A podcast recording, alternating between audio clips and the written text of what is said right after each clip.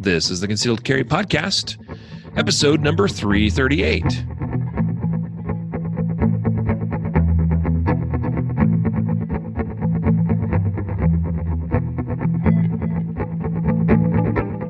And welcome to the Concealed Carry Podcast, part of the concealedcarry.com network. I am your host, Riley Bowman, joined today by producer extraordinaire Matthew Maruster.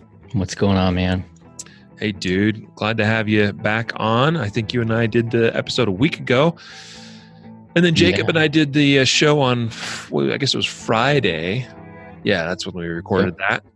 And uh, that was a fun one. So, talking about things we've changed our mind about in the last, you know, recent history. Uh, today is going to be another interesting topic where, I mean, I- maybe potentially even controversial for some of our listeners, depending on their their views and thoughts about firearm safety rules. Uh, so today we're talking about how we basically have revised. So we here at concealedcarry.com, we've revised the firearm safety rules, the four basic rules as people are normally familiar with uh, in the, in the classes and in different things that we teach here at concealedcarry.com. We had a big, long, uh, lively debate about those rules, the wording of those rules, and what went into those. And you might be wondering, just hearing this from the start, why change the rules? Well, we'll get into that. But I'll just say that we wanted to bring the rules into line with uh, modern day curriculum and practices, both on the square range and off of the square range, uh, really in the in, on the streets. So uh, you know, so that's that's kind of the the idea here and the intent. So let, we'll get into it. But today's episode is made possible and brought to you by, first of all, two sponsors I mentioned, or two things. Guardian Nation. This is our last call for signups to still qualify for the next Gearbox and receive the newly released Range Tech BT shot timer in that box. Okay, we're teasing and letting, uh, basically letting everybody know ahead of time. We've never announced ahead of time uh, any of the products that are in upcoming boxes, and we're doing it this time because number one, it is a product that is actually owned and made by concealedcarry.com, and uh, and we're really excited about that but also because we, we're really hoping to get these in as many hands as possible. So you need to be a qualifying Guardian Nation member. That means either being a member for the preceding three months to the month in which we ship the box. That means for uh, the box that ships in August, because we ship these in February, May, August, and November, you, you need to have been a monthly paying member since May, May, June, July. All right. And then that would qualify you for August or you can be a quarterly or annually paying member and you can join at those levels anytime prior to the first day of that month that the month that the box ships in okay so prior to august 1st if you are a quarterly or annually paying member you still qualify for that august box all right so make sure you, you sign up and join today special link to take advantage of this quarterly or annual sign up or if you are already existing monthly member but you have not quite you don't quite meet that qualification that i mentioned those three preceding months then you can also contact our support team at support at concealedcarry.com and ask about how to upgrade okay so that you can qualify for that august box all right? So for those of you that are that are interested go to guardian nation excuse me not guardian nation concealedcarry.com forward slash shot timer gn gn as in guardian nation. So concealedcarry.com forward slash shot timer gn take advantage of this last call opportunity to make sure you're signed up and you're going to get one of these great range tech bt shot timers. Brand new uh, brand new newly released product from us here. So super excited about that. And then also just mention that the concealed carry gun tools app uh, always available for free uh, free on an- android or iphone devices. Uh, go to your respective app stores either the apple app store or google play store. Search concealed carry gun tools. That'll give it that'll bring up our app. You should see our logo there. Download the app for free. No ads in it nothing that you got to pay to upgrade. All- you know if you're interested you can create a free account through the app. If you don't al- now let me be clear. If you're already if you already have an account on concealedcarry.com then you can use that same login information through the app to to access your account through the app. Um, if you don't have an account you, then you just create a free account and what that's going to do is give you access to special features that are in the app, such as tracking your permit, having it, you know, give you warnings if it's going to expire, you know, all that kind of stuff. Really cool stuff. All right. Plus, you can save data, you can save uh, firearm records, you can save training and, and data and all that kind of stuff too. Really cool stuff. So, Concealed Carry Gun Tools app, go check it out. Concealedcarry.com forward slash mobile app. Uh, if you don't want to take the time and go to your respective app stores, that that'll be a link that should open automatically on mobile devices and take you to your respective app store and download the app. All right, concealedcarry.com forward slash mobile app. So, Matthew, let's jump into a topic today. Again, revising the four firearm safety rules. Um, you know, if I just came to you, Matthew, uh, as a as an experienced instructor, um, which you are, and said, "Hey, man, um, so uh, Jacob and I, we just decided to rewrite the rules. Like initially, like what's your thought there? Like, I mean, do you, do you kind of wonder why? Well, I'll, answer like kind of two part. Um, one is that I can see why people like uh, or are concerned about changing rules that have been established, right? Because that's like everything I've ever been taught was the four safety rules.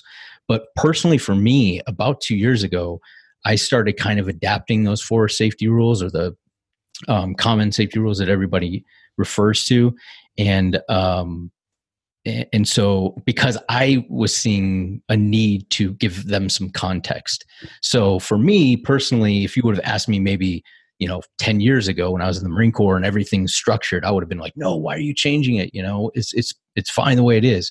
But after seeing it in application a little bit more with civilians and in, in different things um, I, I saw a need for some context. Mm. I don't know if that answers it not, but yeah, man, no, I, I, appreciate you and, and your your explanation of that. Uh, I would tend to agree, and, and, and much for the same reason. You know, uh, I don't know how many years ago it would be necessarily. I mean, probably not honestly all that long ago, because I, I'll be honest, I don't know that I was that I ever really thought terribly deeply about the firearm safety rules. Now, we have to realize too that there are some variations of the rules, right? There's mm-hmm. rules as taught by the NRA, there's rules as taught by uh, various hunters ed organizations uh, or or states. A lot of times, uh, states run the hunter, hunters education programs, and and they may have kind of you know verbiage, a particular verbiage for the rules. A lot of times, those are pretty close in line with how the NRA teaches it. I believe, uh, at least the states I'm familiar with. Um, you have some training organizations such as like Gunsite that also have rules uh, that are that may be a little bit of a vari- variation. Um, and so there, there, there are some different variations. And I've been to different fire uh, firearm ranges, gun ranges, uh, in training schools where they had you know their own slight variations of rules. But usually they they all tend to be either pretty similar to how Gunsite does it or NRA. Would you mm. agree? Oh yeah, absolutely. Yeah. Now, so for instance, this this would be this is uh this is found on hunter dot or hunter-ed.com. Uh, so these kind of like pretty common use uh, phrasing for uh, the four rules as taught in a lot of hunters ed programs. So number one, always treat every firearm as though it is loaded. Right? We've all heard that. That sounds pretty familiar. Two, always keep the muzzle pointed in a safe direction. Three, keep your finger outside the trigger guard until ready to shoot. And four, always be sure of your target and what is in front of it and behind it. Right? I Sounds agree. Pretty, pretty, familiar, right? Yeah, and like you said, some some places change a couple little verbs or words to kind of you know put their own spin on it, but those are that's the basic gist of what everybody's probably been taught. Yeah.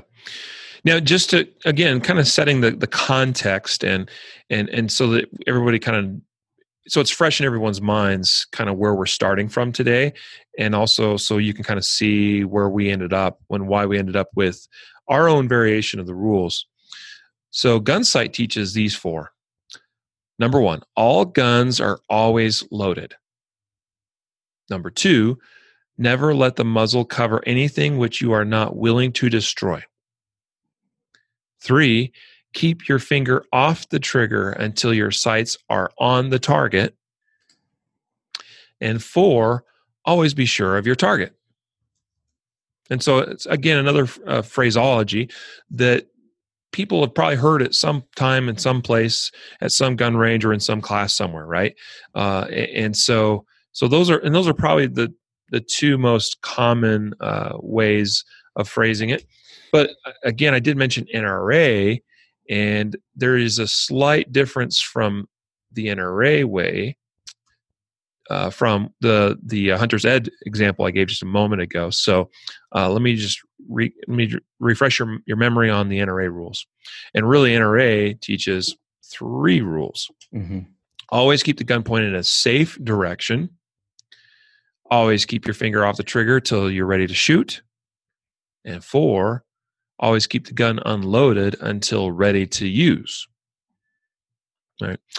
And that one's always been kind of interesting to me, you know, and, and, and partly because there's almost like, okay, so what defines ready to use, right? Mm-hmm. You know, so does that mean because the way I was taught years ago, I remember hearing that rule: always keep the gun unloaded until ready to use. Include this would be also inclusive of my NRA uh, pistol instructor course you know and i remember kind of like I, I think i asked the question i'm like so when you know what what defines ready to use? And and basically the the response i remember being given was well you know if you're carrying it on you then it's ready for use but all the times it should be unloaded. And i'm like so the gun i have staged in my quick access safe should be unloaded you know and, and, that just didn't really jive with me. Now whether that was that that instructor's interpretation or whether that's a i'll be honest i'm not the, i'm not super indoctrinated into the nra way of teaching things. I am an nra instructor. It's just i've i've always sort of not i've not marched to that beat very well as an instructor.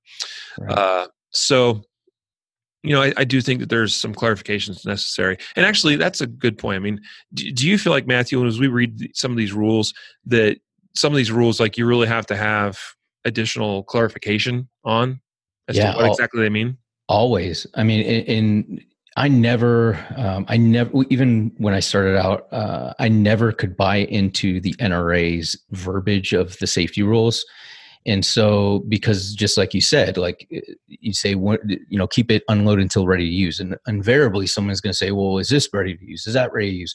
And so eh, all the all the the rules needed some sort of clarification because in in of themselves it's more of almost just like an administrative type thing. It doesn't actually you, you when you actually go to apply them there's so much gray area. Like um, treat every gun as if it were loaded. We don't go, you know, into each one yet, but like treat every gun as if it was loaded, right? Like, what does that actually mean? If I know the gun is unloaded and I'm dry firing, you know, do I have to treat it as it, do? Do I have to imagine that this gun is loaded? Well, if I'm pointing in a safe direction and doing these things, uh, am I treating it as if it were loaded, or am I just following the other safety rules? So it's it, it always kind of confused me, and, and I, I found that the the students would be confused as well.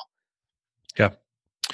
Yeah, I, I agree. You know, now it's not necessarily a bad thing to provide additional explanation and clarification on what rules or parts of rules mean.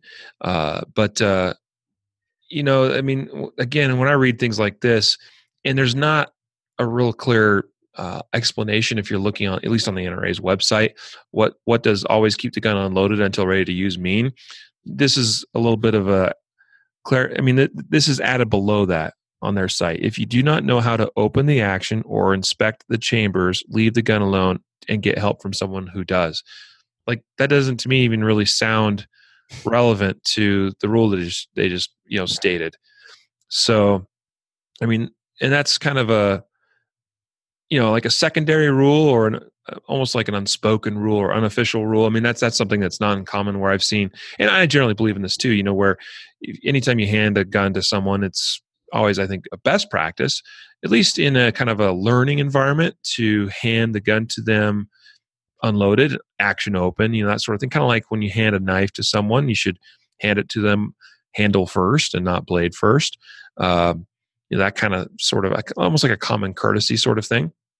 I always appreciate, by the way, when I'm at a at a gun store because I've heard of things happening in gun stores that you know, such as negligent discharges in a gun shop uh, that probably could have been avoided had this practice been followed. And I'm always appreciative of gun store employees that you say, Hey, I'd like to have a look at that gun in the case. Yes, sir. And they grab it and they remove the magazine and they pull and lock the slide back and just take a quick peek and yep unload it and then they hand it to you grip first i guess it's a nice little kind of common courtesy sort of thing uh, and also then you know that somebody somewhere some some goon didn't you know accidentally somehow load this thing even in the gun shop where i think generally they do a pretty good job but accidents do happen anyway all right so we, we just kind of refreshed everyone's minds as to some of the phrasing that is used by, by various organizations uh, with firearm safety rules. Now, we as we look at these and evaluate these, there's definitely some crossover, and you, we could definitely you know sense where they're basically saying the same thing in some cases, uh, just with a little bit different verbiage. Uh, in the case of like the Gunsite rules, uh, I know a lot of people that really really like these rules especially the idea of you know not letting your muzzle cover or point at anything you're not willing to destroy uh, that's fair you know like okay so i should i i think that explains pretty well that the idea of a safe direction make, maintaining a safe direction with my muzzle is well any direction in which there's not something that i i, I you know in a safe in a direction where there is not anything i am unwilling to destroy right? I want to make sure i get my double negatives and all that correct. Uh, so and, and i think that's really not a bad explanation at all about what we mean by that. Again, I mean, I, I kind of have to think a little bit and go, well, I really don't want to put a hole in my floor, even in the concrete, or maybe I'm pointing at the floorboard of my vehicle. I'm trying to do, you know, because sometimes that sort of situation comes up. So we got to try to maintain a safe direction, maybe even in environments like a vehicle, for instance. Well, I don't really want to destroy that, but it's a game of what is the it, it's sort of like when we have two really crappy presidential uh, uh, options to choose from choose right. the the the lesser evil right so i'm, I'm going to choose the direction as far as my muzzle direction uh, that is the least likely to result in problems for me either civilly or legally mm-hmm. yeah i agree and, and, you know you can even add in um, is upward is muzzle up a safe direction I mean, you're not, you know what I mean? You're not actually right. looking at something that you may destroy. However, you know, th- eventually the gun, the, the bullet falls somewhere and it could harm somebody. So it's like, I, I think the problem with the, with the safety rules designed the way they were or are, or whatever, you know, method you look into, um, is that it, it basically, it, it gives somebody the, the false sense of reading this rule and saying, okay, now I'll be safe when they really don't understand because there's no context. And then it's like semantics. It's like, well, what's a safe direction? Or, or what what does it mean to point it in a safe direction? Well, I don't know. I guess down is a safe direction, but potentially that might not be the safest direction, right? Or so I think you know it just kind of sets people up for failure without ex- explanation of the rules because they're written so generically that they can be interpreted a whole bunch of different ways. Yeah. Yeah. Agreed. All right. So we as an organization, again, we had this kind of we had a powwow, you know, and and really it was Jacob, me, and Josh, and probably should have invi- involved Matthew as well. Maybe you weren't available. I don't recall, but um, you know, we were talking about all these different things, and and it really started because it was me. It, it, it usually trouble starts because of me. Uh, so you know, I, have been thinking on this for quite some time now, oh, well over a year, maybe even a couple of years. Uh, just not really um, arriving at a good, solid conclusion personally uh, with with all these things relating to these rules. But uh, you know, just I, I definitely had begun this evolution of I don't quite 100% agree with any one particular wording of firearm safety rules for various reasons. For instance, there are some rules. A good example would be that you know, this common one that always be sure of your target and what is in front of it and behind it. Okay, or or the, the alternative wording that's very similar is always be sure your target and what is beyond uh, is is a common one that's also used. And it, I, think it's implied that we should all also therefore be aware of what's in front of my target. I mean, it would be hard for me to be sure of my target if there's something obscuring or in front of it, right? So, and be sure of the target and what's beyond. A very common uh, phraseology. So, you know that that one is that one is very. That rule applies very well in a on a square range type environment, right? Yeah. Um, and even to some extent, it almost doesn't even quite apply perfectly well there because, I mean, if we're shooting at a range and we have our target set up, and usually immediately beyond that target is a berm, well, we're really not that concerned about what's beyond the target. At least most of us. Um, but but that that rule applies very well at on the square range environment, and also applies well, generally speaking, in like kind of a hunting context, right? And this is how it was explained to me, you know.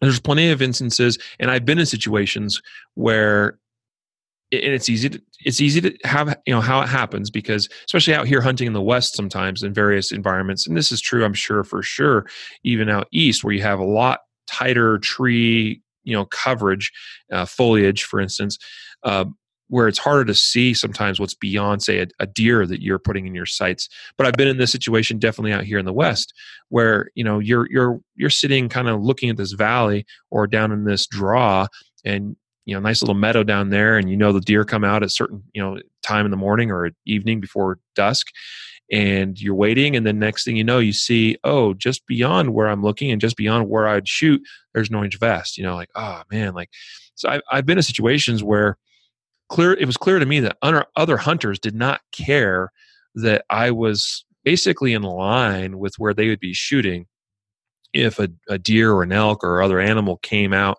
you know, to where they could make that shot.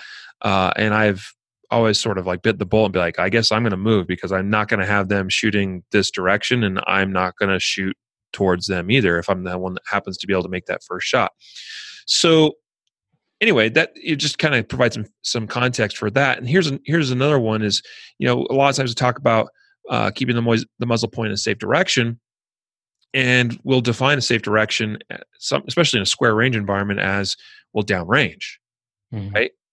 And that certainly applies when we're at a range and we've got two side berms and a back berm, and the a, a clearly defined firing line that everybody's shooting from well, the safe direction at that moment, at that time, at that range is one basically one direction, which is downrange. And I've definitely been to ranges where if you even pointed down or and up, and, and again, arguably, I think up is is a bit of a controversial safe direction. I think it has application. I think there are times where up makes more sense than other directions. Uh, we just have to. There's there's always inherent risk to these different situations we find ourselves in and how we handle our guns but uh, definitely been in ranges where it's like you got to walk up to the line, set your gun case down with, and you got to know like, well, in my gun case, my gun is pointed this direction, and a range safety officer will come be be there, be right there with you. I, dude, I went to this range a number of years ago, and I was like, it, to me, it was insane how how rigid it was, uh, which I, you know, I, hey, their their their house, their rules. You know, I'm going to play by the rules, but it just was really inconvenient, you know, to me uh, personally at the time. But anyway, set the case down, you know, and open it up, and guns got to be pointed down range at all times, you know, never down, never anything else, right? So um, again, I th- I could go on about some other examples here, some of the other rules, but uh, let's start transitioning into sort some of what we came up with, uh, Matthew. Mm-hmm. Uh, and so I, I, think it makes sense to just go through these one by one. And, and I'm going to ask you as I read these rules to, um, you know, you have probably less time looking at these and studying them and coming up with informing your own thoughts about them and what they mean. So this is actually a good opportunity for me just to ask you what I what you think the intent is behind these rules, the way that we've come up with these. Uh, and then I'll provide maybe some additional context. So, number one, know the condition of your firearm and always treat it as a potentially dangerous tool. Yeah, and this would replace um, treat all weapons as if they were always loaded, correct? Yeah, that's yeah. You got yeah. it. So yeah. So and, and, and, sorry, real quick. That's actually I'm glad you mentioned that one. Treat all weapons as they're they're always loaded, which is that first rule. Um, eh, no, wait. Actually, I don't. Did we read any? Oh, it was the Gunsite one. All mm-hmm. guns are always loaded, and I have seen other variations of rules where they say something similar to that. Right. So, just real quick on that point, I understand the concept of treat all guns as though they're loaded, right? And and kind of the intent there, but I don't know, is it wise to say to state something that isn't necessarily always true? I mean, yeah, we could get really into semantics of treat all weapons as though they're always loaded and what that means, mm-hmm. right? But the reality is they're not always loaded. And does that sometimes maybe potentially set us up for failure um, in how we treat a firearm? Because you know if we if we are taught this idea of treat all weapons as though they're always loaded but then somewhere in the back of our mind we know that's not actually always the case. Just, do you, th- do you think some people might have a disconnect there and maybe actually make some mistakes because of that kind of uh, a fallacy? Yeah i do. I think um, when you say know the condition of your firearm and always treat it as a potentially dangerous tool rather than treat them or, or basically uh, in a nutshell saying uh, just pretend like a gun is always loaded whether you know it or not right? And so what do you do when you're dry firing? Yes we dry fire in a safe direction. We ensure the gun's unloaded and everything but i'm not i'm treating the gun as if it were a dangerous tool. However, I know that it's not loaded. So, you know, if I weren't understanding, you know, that I understand the condition of my gun, I know it's unloaded, it's been unloaded, I'm pointing in a safe direction, I go to squeeze the trigger when I dry fire, right? I'm not necessarily wanting to put a round through the through my wall or through the desk or whatever it might be. Um, and so, yeah, I think understanding the condition because what if I hand you a gun and it's it's clearly slide lock to the rear, I hand it to you, yeah, you're to treat it like it's a potentially dangerous tool, but you're not going to pretend that it's loaded. We don't like, and I think if we start pretending things, that's when we're like, oh, well, it's not loaded. I don't really have to worry about that rule because uh, it's not loaded. So, and so I, I think I, I do think that understanding the condition of the gun makes much more sense. And then it goes into the conversation of a lot of people don't you know when you say condition of the firearm they may not even have known that right?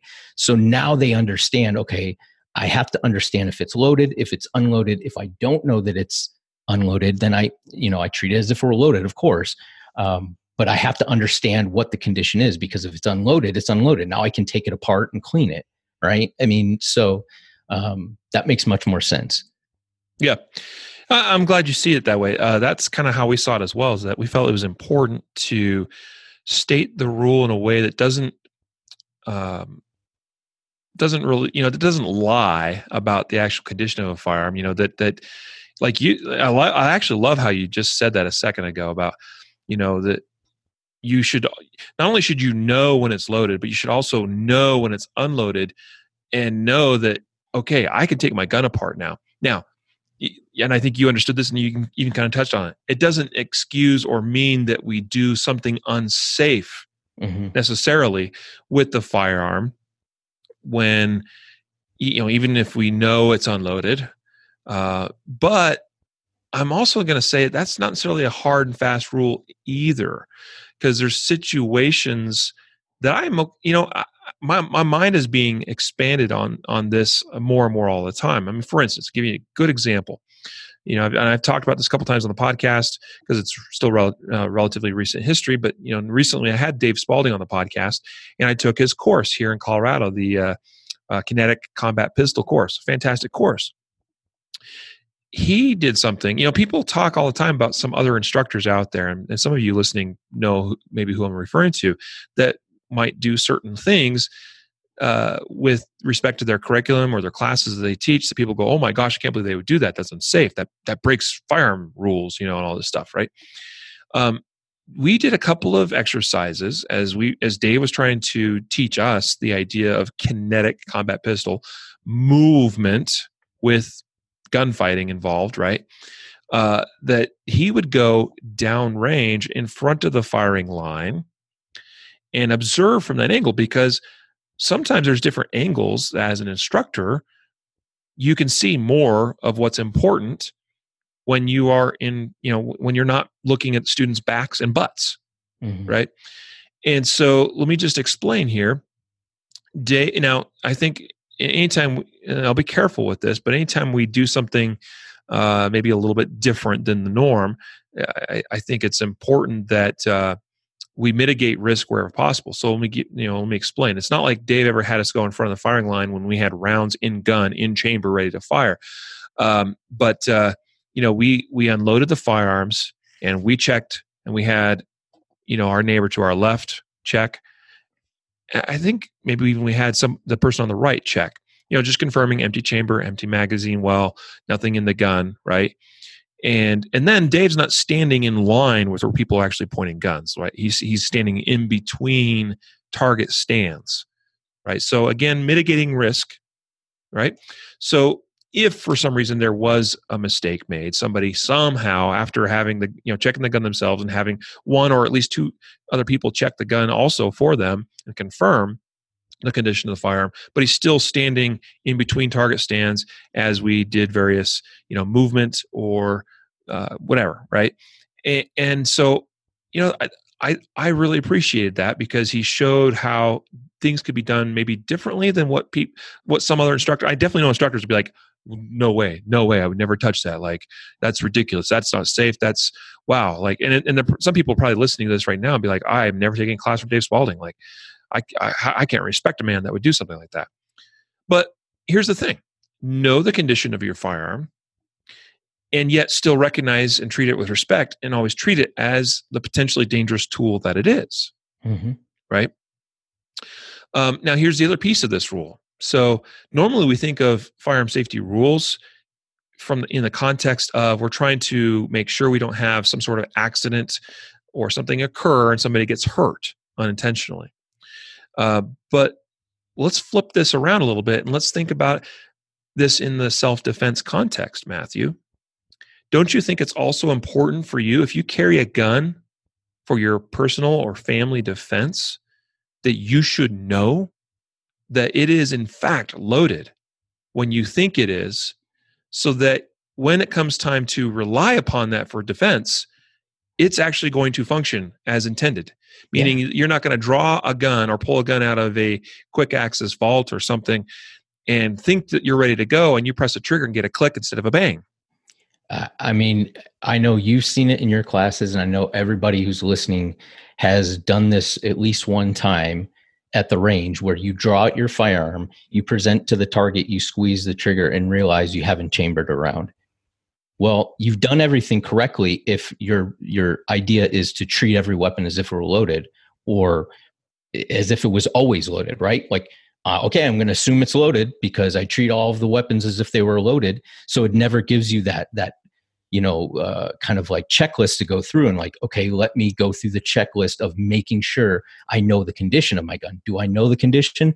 I don't know. So let me figure it out. Let me point it in a safe direction do a chamber check if I have to, or you know whatever it is. But you have to know the condition, not just pretend that it's loaded because yeah. It, it, when you need it, it you can't just pretend it's loaded and load it. It's got to be loaded. Yeah, you know, and what do you say to? So usually when this kind of conversation comes up, uh, people will say something along the lines of, "My gun's always loaded." Mm-hmm. You know, it, it's kind of like a why would I need to ever check? Like my gun is just always loaded. I know it is loaded all the time. Like, I mean, uh, how, how do you respond to, to that kind of attitude? Because I, I have come across that, and I think that's uh, what's the word? I think that's ignorant, actually. Yeah, I would just say nothing's always.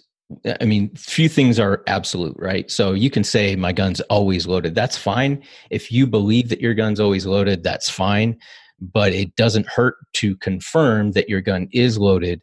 Um, it doesn't hurt to confirm that it's unloaded as well, because if your gun's always loaded, you, that means you've never you've never cleared it, you've never dry fired it, you've never done anything except keep it either in the safe or on your you know i mean because even taking the gun off uh, out of your holster uh, you know off your body at the end of the day and putting it in a safe requires it to be pointed in maybe a direction that isn't something that you want to destroy, right? You don't want to Yeah. destroy your safe. You don't want to destroy your floor. So I, I just, when somebody says that, it's kind of like a cop out answer, like, um, yeah, I don't have to worry about that because my gun's always loaded. It's like, uh, I, I think you should go through it in your mind and, and really understand and know the condition of your gun at all times. Yeah. Again as you alluded to earlier i've definitely seen people uh, my favorite is the number of times i have either been a part of or had have administered a law enforcement qualification course of fire and police officers showing up to shoot that qualification run that first stage of that qualification and their first shot they get a click instead of a bang. Depending on the exact course of fire uh, that's you know that's being administered, depending on what you know and, and you know uh, what rule set essentially that's being followed, uh, which things have changed uh, a couple times here in recent history in Colorado. Uh, that could actually mean the difference between you passing and not passing that qual.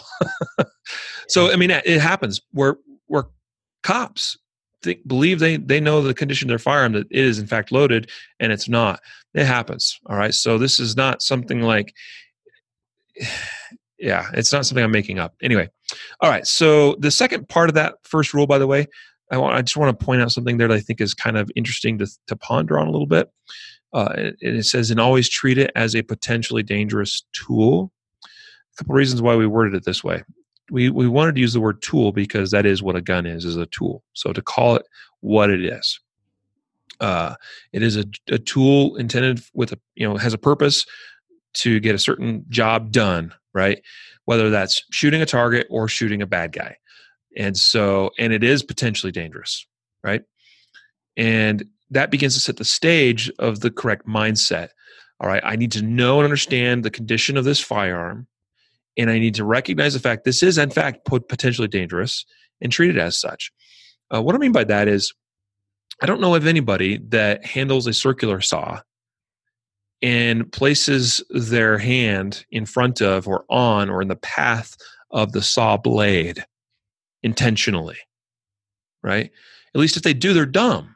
It's, it's similar to like you know tris here commented he said you know even if my gun's unloaded i'm not going to look down the barrel and pull a trigger. Yeah because that's that's that's still dumb. Even you know like there's there's no reason to look down the barrel even when we know it's unloaded and pull a trigger. That's just dumb. It's still a potentially dangerous tool but anyway so it just it begins to set the stage i think of the mindset that just like we don't handle act, other actual real life tools in unsafe manner or in an unsafe manner we need to begin thinking of the gun in that way as well Yeah, I'll I'll I'll agree, or I'll even add this um, because this this just occurred not too long ago. I I was talking, uh, wrote an article, um, and basically people's comments were guns are neither safe nor unsafe by themselves, and I mean, I guess you could argue that. I mean, guns are they're like guns aren't dangerous. It's the person who's behind the trigger is dangerous. You know, P- basically making the argument that like it's the bad guy's fault not the gun's fault. And i get the understand Yeah. where they're coming from but to say that guns are not inherently dangerous tools is is setting yourself up to to to uh, create a situation where you may be harmed because any reasonable person is going to say yes a gun is a is a potentially dangerous tool or we wouldn't even have these safety rules to begin with. It'd be like a pillow you know? We don't have a dangerous tool you know it's not a dangerous tool so we don't have you know uh, rules that govern how to use it but a gun is a potentially dangerous tool so we can't like turn it off and say oh it's, it's not the gun it, they're, they're, guns aren't dangerous of course they're dangerous of Mhm. course they're so is a saw Yep. so Yep. i just I don't. I'd- don't think anybody pretends as though a gun isn't actually dangerous, right? But I do think there's times where the brain goes out the window, so to Mhm. speak, uh, and we we switch things off, right? And just like you know what, I've had near misses with various. You know, I worked in the construction industry for a long time, and uh, I've had near misses with various uh, you know tools and different things. And uh, you you you definitely learn, especially over time and from experience. Like, yeah, that was a bad idea uh, and you know it's it's best to try to not have to learn all those things necessarily by experience because sometimes by experience means you accidentally lop off you know a finger or two or three or an arm or uh, or shoot yourself in the leg you know right? All right let's go to number two. Always be attentive when handling a firearm and know where the muzzle is pointing. Right. Your take on this? So this would be uh, a, a, clarification on uh, never point a weapon at anything you're not uh, willing to destroy or shoot or whatever, right? Yeah, and, yeah, and keep it pointed in a safe direction.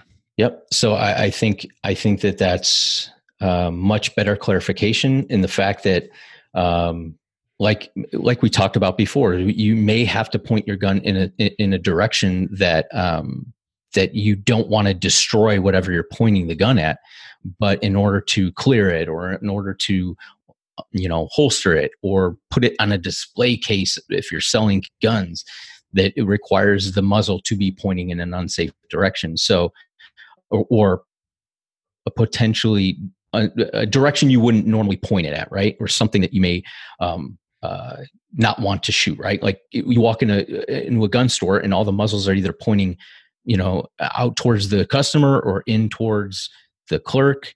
And so neither of those people want to be destroyed but the you know so um, if you understand the condition of the gun you know that it is unloaded then you can put it in the display case properly. And and so i think that gives uh, a good context because you know uh, be aware of where the muzzle is pointing. It may not be the the safest direction um, or it may be the safest out of the bad scenario that you are in right? Like you don't have a, a specifically safe direction. Maybe down is the safest but maybe you know you if, if a round goes off it deflects and it could harm somebody so that's not 100% safe it may be safer than pointing it at another person of course right so yeah. i think this gives context to um, where the muzzle should be pointed yeah and let me also provide some additional context as to this kind of first half of this rule uh, the idea of always be attentive when handling a firearm. All right. So this was worded this way because we chose to focus on the idea of gun carriers making deliberate effort to be aware of how they are handling the gun, how they are treating it, and where they are pointing it. You'll note that in this rule we didn't we didn't say anything like anything specific as far as what where a safe direction is mm-hmm. or what is a safe direction or you know something that we're not willing to destroy for instance uh, as the Gunsite wording is it, because it should already be intuitive all right? Especially when we again rule one set the stage right? Know the condition of the firearm and always treat it as a potentially dangerous tool meaning we don't want to point it at especially people right? Especially people. And we do need to have our brains switched on to the idea of, well, okay, I don't see someone in my immediate vicinity or my environment, but I recognize that this wall is not a bullet stop, right? And there could be or is someone on the other side of that wall. So it should be intuitive that we don't want to point the gun at somebody, mm-hmm. right? Uh, unless it's somebody that's trying to harm me, right? Now, again, we chose to focus on the idea of always being attentive, uh, being aware of this lethal object that's in your hand, right? And drawing attention to that fact because this is what I see, and this is where I see the most mistakes that are made with regards to firearm safety, especially as taught under the current rules set. And, and basically, in almost every rule set, we have this idea of always point the gun in a safe direction or don't point it at things you don't want to harm or destroy, right? But yet people still do that. People still violate that rule all the time. Why? What's the reason? What's the why behind them? They know the rules, they've been taught the rules, but yet they still violate that particular rule. Happens all the time. Why? Yeah, they're not being they're not uh, understanding what they're doing with the firearm. They're exactly. they're not they're not attentive like you said the brain switches off for a moment. Yep. They're focused on something else. And so the rule is, right? The idea is here here is to treat the cause, the root cause and not the symptom. right? And the root cause is people forgetting what they're doing or focusing on something else. And so the focus here is focus on the idea, you know, don't forget that you have to be paying attention when you have a gun in your hand. That's really, and that was really critically important to me uh, as we were revising these rules. Was this was was focusing on this root cause idea and not necessarily just the symptom or how to treat the symptom. Yeah, okay? makes sense. And then again, the second piece, you just knowing where the muzzle's pointed. Like, eh, eh, and naturally, if we're paying attention, that should come without saying, but but it's there because it should be. Right. Rule three: keep your finger out of the trigger guard unless you are on target and prepared to fire. Yeah, I think um, th- this I can use a really good illustration for. So, um, a lot of times when we do defensive pistol shooting, we talk about kinesthetic alignment or um, body alignment, point shooting, all kinds of different terms for it. But basically, um, you are not using your sights uh, to to fire the shot, right? And so what I'll do is I'll stand like you know f- five feet, ten feet from the target, and I'll bring the gun to kind of a compressed position where I'm not looking at my sights, but I know where the muzzle is pointed, and it's pointed at the target right? And i know through my kinesthetic alignment and, and, natural point of aim and things that if i squeeze the trigger now even though i'm not looking over my sights that i'm going to hit the target. So i'll put my finger on the trigger and say is this safe because you know people will be like well don't put your finger on the trigger until you're ready to shoot well they think in their mind i'm not ready to shoot until i'm at full extension i've looked through my sights I got perfect sight alignment and sight picture, and now I put my finger on the trigger and now I start to squeeze.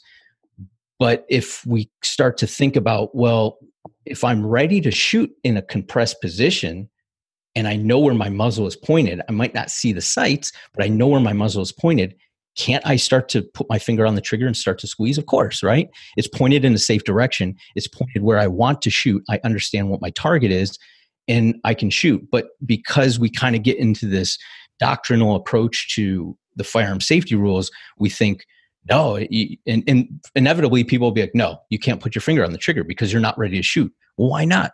Right. And I ask them and I'll squeeze the trigger and it hits, you know, the target dead center. And they'll be like, oh, I see. Now I understand that you can put your finger on the trigger before you're at full extension. So I like this keep your finger out of the trigger guard unless you're on target and prepare to fire because it hits all those elements. Plus, um, I like giving them a, a, a place or a, a, reason or verbiage that says wh- what to do rather than what not to do. So don't put your finger on the mm-hmm. trigger. People start thinking about trigger.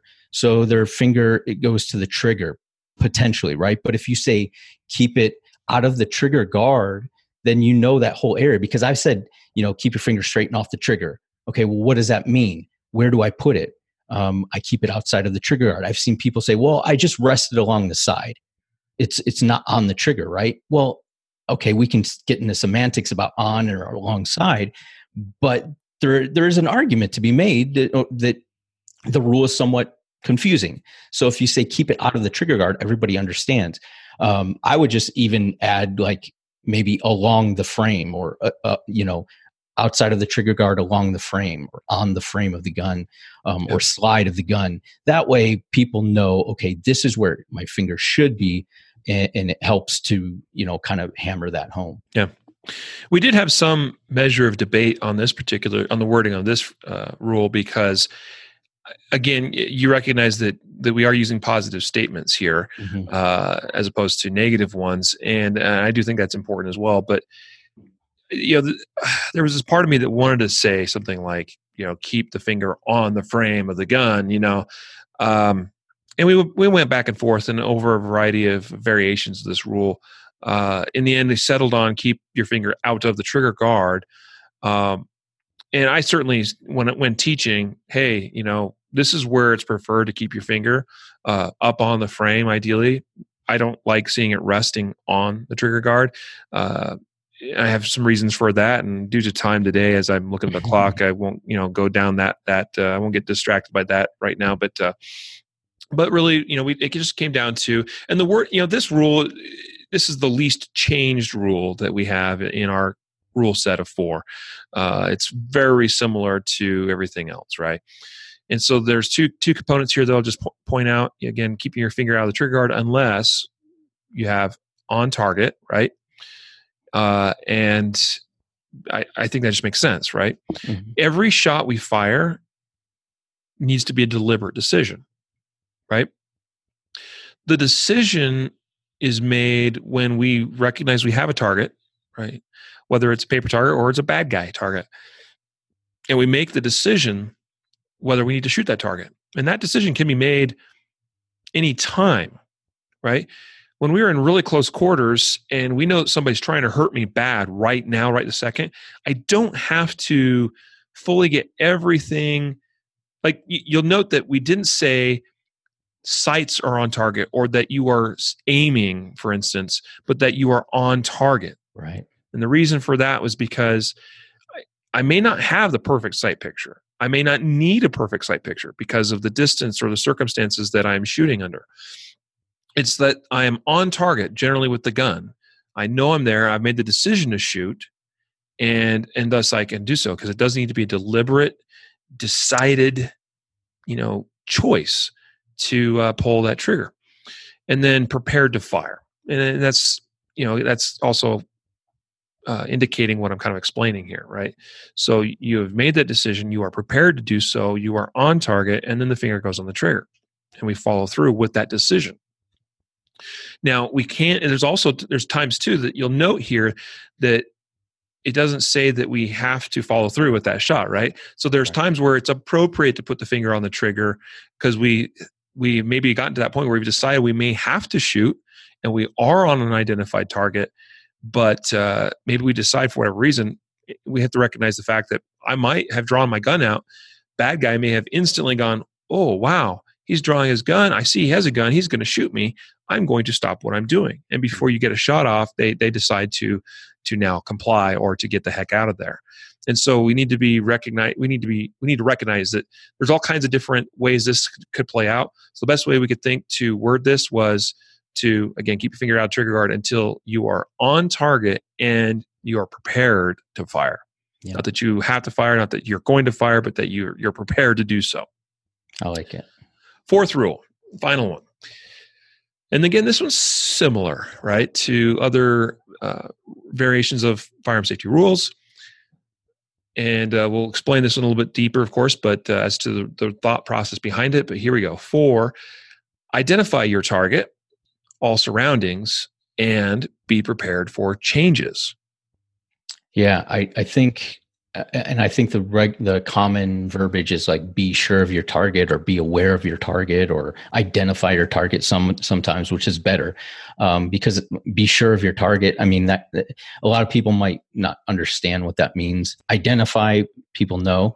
Um, if you identify your target, um, what does that mean? Well, that means I'm not going to shoot at a noise in the middle of the night and accidentally shoot my you know my loved one who's come in you know unexpectedly in the house or whatever. Um, it means i'm going to identify and make sure that this is a legitimate either legal morally uh, justifiable shoot right? Like am i am i legally morally justified? And i you know is it tactically wise? And, and so i've identified my target right? Um, I like all surroundings and be prepared for changes because while the other rule says be aware of what's behind your target, you also have to be aware of what's around your target, right? Like somebody might run in your line of fire. Um, you may be, you know, shooting um, in a Walmart and there's a bunch of people and if they see an exit and it's on the other side and they have to run through your line of fire to get there their mind probably isn't going to be oh i'm going to run in front of this guy shooting. They're going to see the exit and just book it and that might bring them right in front of your, your line of fire. Um, so it, it takes in the surroundings um, and be prepared for changes because you know you're constantly assessing are my shots having impact on this person? Um, and you know am i potentially as this dynamic event is moving and, and, and, we're moving am i potentially changing my backdrop and, and now you know there's a bunch of people there or do so it, it constantly changes. Um, on the range probably not much right? Because your backstop's always your backstop. There's not people running around. For the most part i've seen videos of course of guys running in front of each other and shooting. But like for the most part on the range you know you don't have to worry about what's to the side um, but i think it, this addresses a real life understanding of how do I use my gun in a real life situation out in the real world where things change and, um, the potential of, of danger is actually more real than you know on the range. So I, I really like um, the way you guys uh, put in all surroundings and prepared for changes. Yeah. So this is, uh, and you explained it very well, by the way. Um, I was actually just reading this morning on Facebook. There's a post by John Correia. People people should be familiar with John, obviously, from active self protection, and he was actually talking about this specific rule. You know, as eh, not how we've necessarily worded it, but again, the the intent behind it is uh, pretty much you know the similar, uh, the same, and that's kind of what he was addressing, and uh, talking about essentially the idea of uh, you know being aware of your target, what lies beyond it, what is around it, etc. and he basically stated, you know, it's it's he believes it's physiologically impossible to to actually be aware of all of these things in a deadly force encounter uh, because of physiologically what's going on in your body with re- regards to to your your your adrenaline, your heart rate, your blood pressure, uh, tunnel vision, et cetera, et cetera. You know all these things, right? your foveal vision prohibits you from being able to see as much as you normally would see to see things well in the periphery um, and and he makes a good point that those that try to look around see all this stuff sometimes experience uh, saccades which is your eyes like moving very rapidly from various fix, fixation points and not moving smoothly at all that is true. That is, there's documented instances that sort of thing happening. So, um, but here's the thing, and, and John, you know, so I'm, I'm almost saying like this rule as we wrote it doesn't make sense. Um, but uh, and maybe we maybe we'll revise this. You never know. Things are always up for revision and debate, right? But uh, but here's the thing, and let me kind of write read read to you something that I wrote as I was talking about this rule. Uh, I said this essentially. Uh, if there is actually I'll, I'll read this whole thing. All right. So th- this one is really important. Talking about this rule. Let's not brush over it just because it's last. You should never shoot a target you cannot identify. That's for sure. And you should not shoot when doing so in the current environment would place innocent life at risk. So you either need to wait for the environment to change or you might need to change your environment this means perhaps moving to a different position, changing the angle of fire, such as even dropping a knee sometimes will change your angle of fire in such a way that can, you know, alleviate some of our concerns here. Or removing the innocent person or individual from the area before you can engage. For instance, if you have a child or somebody, you know, uh, you may need to focus on getting them to a place of safety before you you engage, such as like in an active shooter situation. If there is no other choice, however, and delay or hesitation only increases the danger and likelihood of failure, then you may need to weigh that with the potential downsides, especially if you miss your intended target. And so, in summary, don't miss, right? So, really, I mean, where possible, we want to try to be at least be aware of. We well, we always need to identify our target, right? We don't shoot things we can't see or know know what they are uh, we need to, where possible, at least be aware of what's in our environment, what the surroundings entail, and be prepared to and recognize the fact that that environment sometimes can change. Mm-hmm. Um, if by chance we do notice an innocent person coming into the line of fire, uh, we we need to try to be aware of that if possible and not shoot, obviously. But the big key here is identify your target and only take shots you know you can make because we don't want to miss. The consequences of missing are really high. So that's really what's important about this rule. So that is, I mean, I'm happy to to you know get any further response from you. But that's the four rules. Let me just review these really quick again. Uh, number one, know the condition of your firearm and always treat it as a potentially dangerous tool. Number two, always be attentive when handling a firearm and know where the muzzle is pointing. Number three, keep your finger out of the trigger guard unless you are on target and prepared to fire. Number four, identify your target, all surroundings, and be prepared for changes. And again, I'm, I'm, I'm almost inclined to just let's revise that and say identify your target and don't miss. so, I mean, what, what do you think as a whole now, uh, Matthew? Looking at the rules, uh, what do you think about these these four rules as we have just described them? Yeah, and I know I know there's probably some people that will listen and be like, you know, why are you changing it? If it's broke, don't fix it. You know, they're they're all fine. This is what we we've known for all you know for the longest, and this is how I was raised, and I raised my kids, and we've never had any problems, and I get it.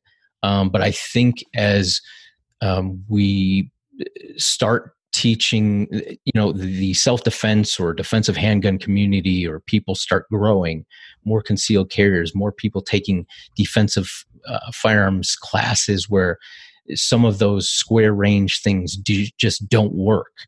Um, i think we have to adapt and, and update certain doctrinal things that um, because if that is one way that you can become complacent is if something is the same as it's always been and i've done it that way just because um, without really understanding why or some things change but you don't change because you're so stuck in a specific way of doing something.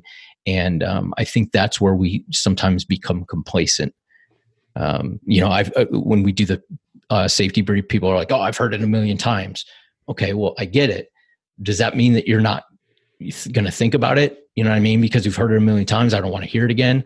Well, maybe if you hear it in context or you understand a little, and that's kind of what this does, maybe then it'll start clicking in your head instead of, yeah, I've heard this a million times. I've seen it on every NRA poster, yeah. you know?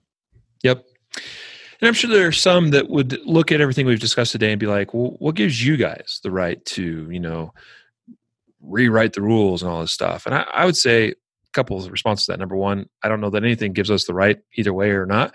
Uh, number two, just by nature of the fact that there are already a number of versions of firearm safety rules that exist, well, then you know we should be able to also uh, write our own version of the rules. And uh, after all, we are concealedcarry.com. So we are the world's foremost authorities on concealed carry, right? So um, here, one la- a couple last thoughts I think that are also important contextually, uh, Matthew. Um, and actually, uh, this was kind of brought. I, I, mean, I've thought about this before. This is something I would intend to talk about, but uh, Casey actually reminded me of this uh, aspect. She made some comment here on Facebook about you know the she feels like one of the reasons the rules are written the way they are at least you know, from some of these organiza- organizations in particular uh, and especially if you look at like a lot of the hunters education rules and the nra rules they are very simple and they are quite brief and where possible we we wrote i mean you have to understand we went through a lot of revisions to try to make our rules as concise and brief as possible um, and again just some further context words are important. Uh, and and so where possible, we did everything we could to write things in a way that explained as much as is needed to be explained, and that the words mean what they what they mean. That the meaning is important, and that it's as concise as possible. But I recognize that some of the things we're we're stating here in these rules in the concealedcarry.com four safety rules. This is stuff you know. So there's some phrasing here and some rules that are kind of above the the, the heads of some children, right?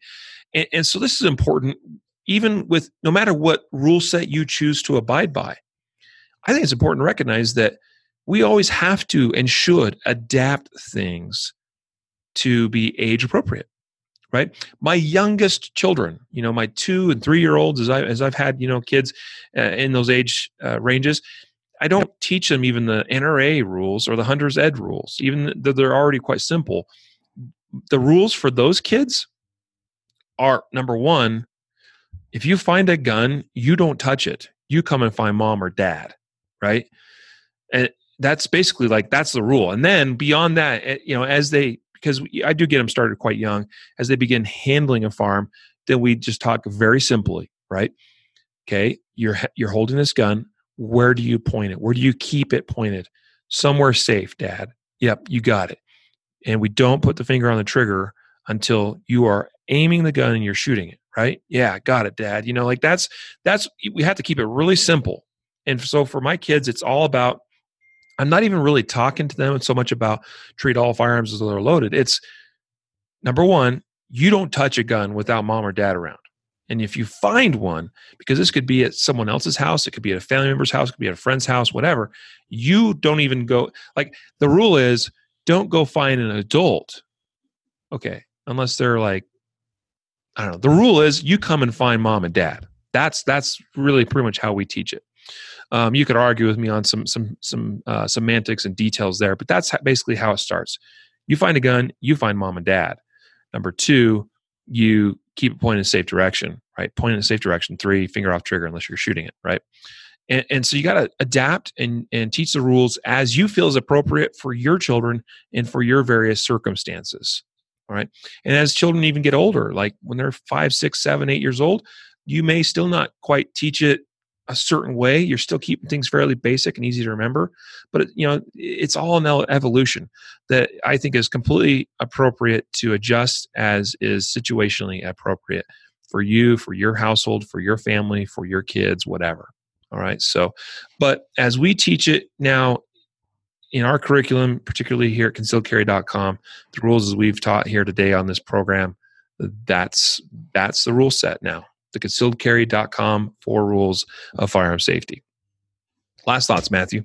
No, I, I, I, would just reiterate, like you said, you, you you have to teach to the level of understanding of who you're teaching to. So, of course, yeah, um, you'd have to explain it differently for children and some some things add in more rules or if they're certain age and things to make sure that they're understanding what you're saying because even you know um, point the gun in a safe direction. Well if you tell that to a child you you must give them context to that right? Like what is a safe direction? So um, yeah so i totally agree with you guys Thanks, bro. Yeah, actually, just a quick response. Uh, Craig is commenting. He says, honest impression, rules are too wordy. I'm, I'm assuming he's referring to these rules that we've talked about today. I think you will lose people. I like the concepts, but streamline. Just my two set, two cents. Uh, that's fair, Craig. And I just wanted you to know. I was actually going to type out the response here, but uh, since we're still on the air, I'll just I'll just say it. Uh, we debated these a lot, and we went through revision after revision after revision of a bunch of different variations. Um, and uh, you know, because and a lot of that was trying to get them as concise as possible. And in some cases where we made things more concise, we lost what we felt were important elements from what's trying to be communicated. Uh, and again, the meanings of words are important. I really believe that. I'm not always the, the most eloquent of speakers and I don't always say exactly what I mean as well as I'd like to. But where we're going to create a, a set of rules like this, we really want, you know put a lot of thought into the words in those rules and the meaning for you know the meaning behind them. And so uh so I appreciate you know your thoughts on that, Craig. And and really, I mean, as we evaluated these, they're not really any longer than say like the Gunsite uh, rules you know that we shared earlier. Uh, they're they're very similar in length, actually. That they are longer in number of words than the NRA rules and the hunter hunter's education rules that we shared. Um, they are less wordy than some of the post or peace officer standards and training rules that I'm familiar with uh, that are used in a number of states, uh, you know, law enforcement training academies and again so I, again i think it's appropriate to go ahead and say that as what i was saying a minute ago about about kids and children and stuff um, that uh, th- these are not necessarily meant to be rules on the same level um, as like the nra rules. Uh, meaning that I, I would definitely think of these as being this is what we will teach in our classes all all classes going forward. Uh, and uh, this is a different uh, clientele right it's not the general public and we'll put these rules out for sure you know to share but uh, but but the, the the intended audience is not necessarily the general public per se. It's really you come to our class, um, or if you choose to adopt these. I mean, this is more a little more advanced. I don't know how else to say it. Kind of like some rules that that law enforcement agencies and and the training academies use are a little bit more you know advanced as far as the, again there's there's more more semantics to them and there's a reason for that because again words are in fact important. Um i don't know. I hope that's fair enough as a response craig and and uh yeah so that's it. That's what we got here and i'd like to hear from listeners whether you agree disagree uh, whatever your thoughts are about these four rules as we've taught them here today. So feel free to hit us up on Facebook, send us an email at podcast at concealedcarry.com, uh, however you choose to do so. We'd love to hear from you, hear your thoughts on this. And uh, there's actually a great article that Josh Gillum, our managing editor, wrote on our site uh, a couple days ago.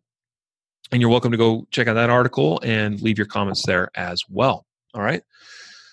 So with that, it's uh, now kind of a towards the end of the program, but we do need to announce this week's winner of the giveaway. All right, for the Survival Paracord bracelet with Fire Starter.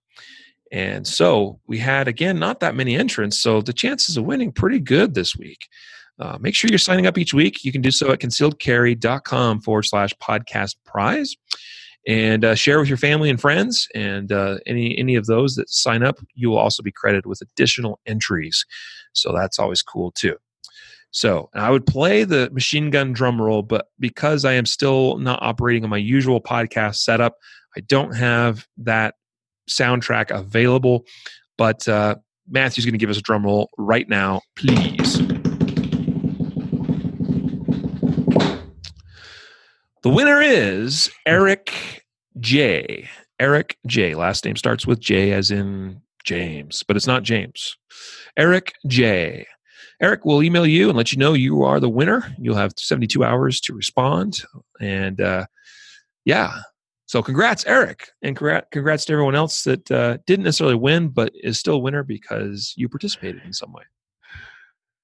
So it is time now to let you all go. Matthew, thanks for being here with me today and doing the podcast, buddy. Yeah, thanks for inviting me. Really cool uh, topic.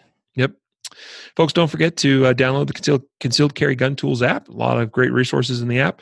Don't forget to sign up for Guardian Nation if you care enough to get special access to great training videos and content in our tr- members only area, access to our Facebook group that is also only for members, uh, or to qualify for the next box you've got a little less than two days to get signed up uh, at the quarterly or annual level if you're not already a qualifying member. All right. You can do that at concealedcarry.com forward slash shot timer GN. concealedcarry.com forward slash shot timer GN. So, with that, we're going to sign on out of here. Everybody be safe. Take care. Matthew, you too, especially. You too, sir. And so, with that, reminder to train right, train often, and train safe so you can fight hard, fight fast, and fight true. Take care.